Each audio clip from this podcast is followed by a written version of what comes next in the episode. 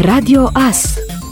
Informațiile zilei creșă pe banii guvernamentali la Târnăveni. Ministerul Dezvoltării a aprobat pentru primele 43 de creșe inițierea procedurii de achiziție publică, obiectivele fiind finanțate integral de minister. Unul dintre beneficiari este municipiul Târnăveni, cu o creșă de 40 de locuri, obiectiv pentru care primăria a depus dosarul în 2015, iar lucrările vor demara la începutul anului viitor. Târnăveniul mai are o creșă construită în 2016 cu finanțare norvegiană. Proiectul Ministerului Dezvoltării este de a construi creșe moderne și prietenoase cu mediul înconjurător, alimentate parțial cu energie din surse regenerabile, precum panourile fotovoltaice. Clădirile vor avea săli de joacă, dormitoare, bucătărie și spălătorie proprie, o sală pentru festivități, un cabinet medical, spații administrative și spațiu de joacă în aer liber.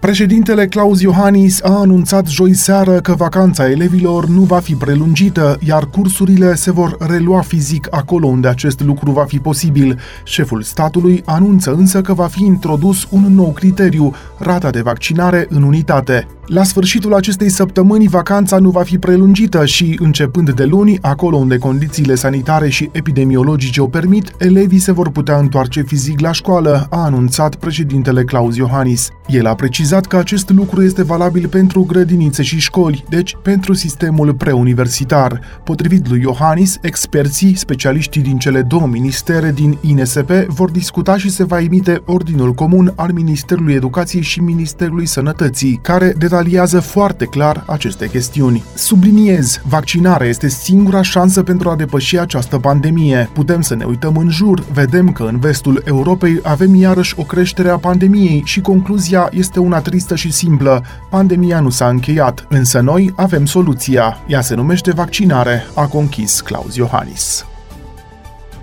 Pedepsele inculpaților în dosarul colectiv ar putea fi reduse după ce magistrații au schimbat parțial încadrarea juridică a faptelor. Un complet de divergență format din trei judecători a admis parțial schimbarea încadrării juridice a faptelor și a eliminat aplicarea articolului 309 din Codul Penal cu titlul Faptele care au produs consecințe deosebit de grave în raport cu infracțiunea de abuz în serviciu pentru care fostul primar Piedone a primit la tribunal o condamnare de 8 ani și 6 luni de închisoare. Articolul 309 prevede că dacă diferite fapte au produs consecințe deosebit de grave, limitele speciale ale pedepsei prevăzute de lege se majorează cu jumătate. Magistrații au dat aceeași soluție și în cazul funcționarilor de la primăria sectorului 4 și pentru cei doi pompieri, Antonina Radu și George Matei. Instanța a respins restul cererilor și nu a fost schimbată încadrarea juridică din abuz în serviciu în neglijență în serviciu. Supraviețuitori a incendiului din 2015 din colectiv și rude ale victimelor au reclamat într-o scrisoare deschisă decizia instanței de a discuta schimbarea încadrării juridice a faptelor, susținând că aceasta ar duce la pedepse mici și nesemnificative, disproporționate față de gravitatea faptelor comise și a consecințelor lor,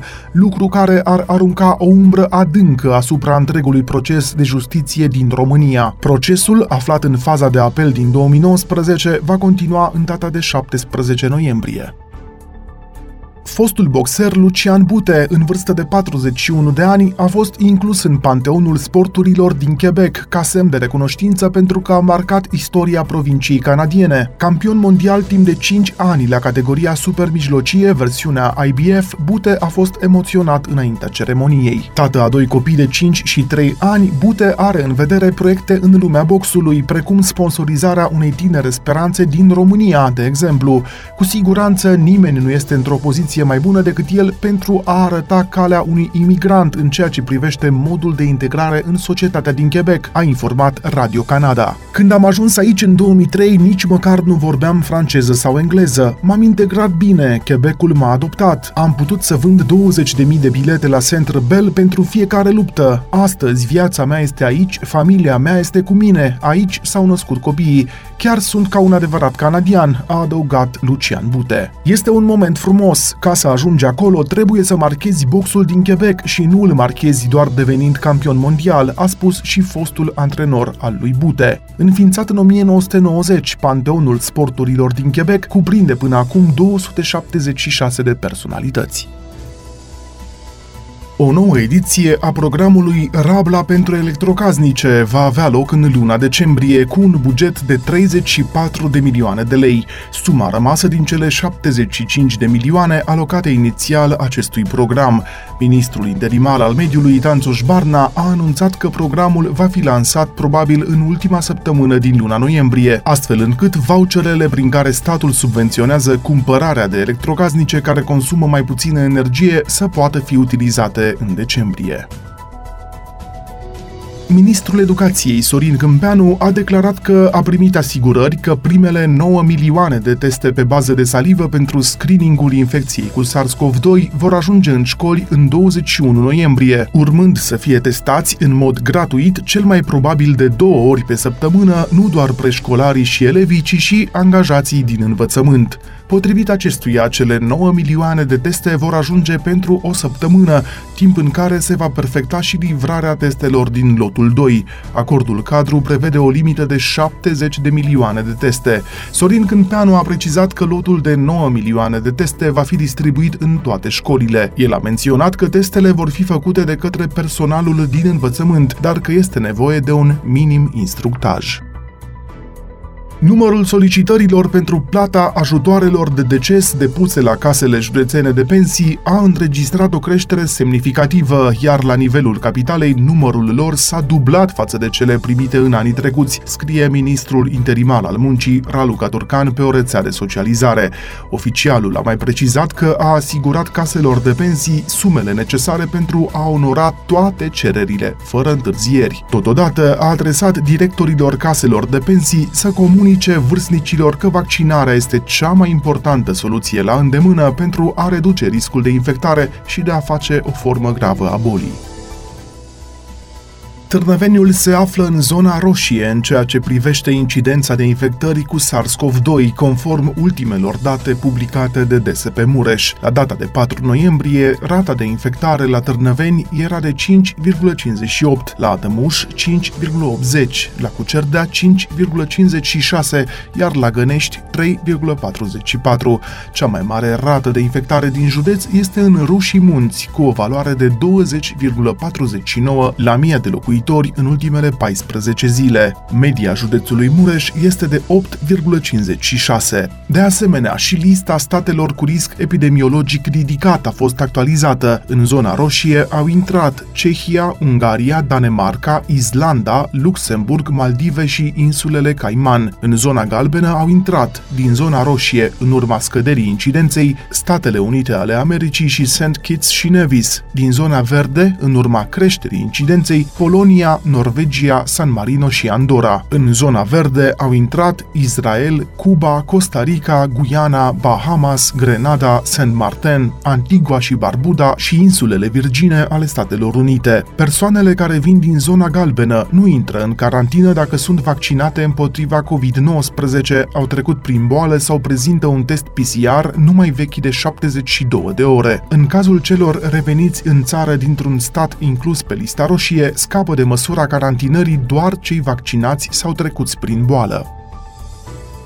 Vacanța de iarnă va fi mai scurtă cu o săptămână pentru elevii de gimnaziu și de liceu, care vor reveni la ore în 3 ianuarie 2022. Elevii din clasele primare se vor întoarce din vacanță în 10 ianuarie, a anunțat ministrul educației Sorin Câmpeanu. Acesta a declarat că a primit cereri să păstreze datele pentru evaluarea națională și bacalaureat, dar și numărul de săptămâni de curs pentru toți elevii. Se va relua activitatea în semestrul 2 și va continua până în 27 7 mai pentru clasa a 12-a, a 13-a și 3 iunie pentru clasa a 8-a, 10 iunie pentru toți ceilalți elevi. Compensarea se face printr-o săptămână de vacanță în 3-10 ianuarie pentru elevii din gimnaziu și liceu, pentru a doua săptămână renunțându-se la săptămâna școala altfel, iar pentru elevii din învățământul primar se va renunța doar la școala altfel. Astfel, elevii vor intra în vacanță pe 23 decembrie și vor reveni la școală în 3 ianuarie. Cei de gimnaziu gimnaziu și de liceu și în 10 ianuarie clasele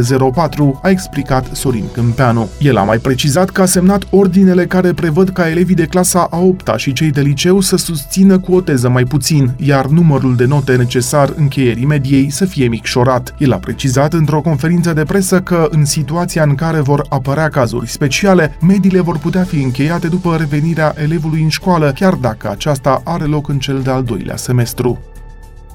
Premierul interimar Florin Câțu a declarat că introducerea obligativității certificatului verde pentru angajați este cea mai non-invazivă măsură în contextul valului 4 al pandemiei pentru a nu se închide din nou economia, motiv pentru care cât de curând vor fi introduse în Parlament amendamente în acest sens. Trebuie să susținem antreprenorii și cu siguranță vom trece aceste amendamente cât mai curând, inclusiv certificatul verde, a spus Câțu. Despre certificatul verde verde, am încercat măsuri prin care să nu închidem economia. Această măsură este cea mai non-invazivă, dacă se poate spune așa ceva, în contextul valului 4, a mai continuat acesta. Anterior, premierul a asigurat că guvernul va face tot ce îi stă în putință pentru a nu închide din nou economia. O creștere a ratei de vaccinare va readuce fluxul de clienți în aceste companii și vom putea trece peste această perioadă, a conchis președintele PNL. Indicele ROBOR la 3 luni, în funcție de care se calculează costul creditelor de consum în lei cu dobândă variabilă, a urcat vineri la 2,43% pe an, arată datele BNR. Joi, indicele avea valoarea de 2,4. ROBOR la 3 luni reprezintă dobânda la care băncile își acordă împrumuturi cu o maturitate la 3 luni. La debutul anului 2019, indicele era de 2,99% pe an, iar la începutul anului trecut se situa la 3 3,19. Din primăvara anului 2019, pentru creditele noi în lei, a fost introdus indicele de referință trimestrial pentru creditele acordate consumatorilor, IRCC, care a înlocuit ROBOR. Indicele de referință pentru creditele consumatorilor, reglementat de o ordonanță de urgență, este de 1,08% pe an, acesta fiind calculat ca medie aritmetică a ratelor de dobândă zilnice ale tranzacțiilor interbancare din trimestrul 2 pe 2021, în scădere față de cel publicat în urmă cu 3 luni de 1,25. Ați ascultat informațiile zilei. Rămâneți pe frecvența Radio Astărnăveni.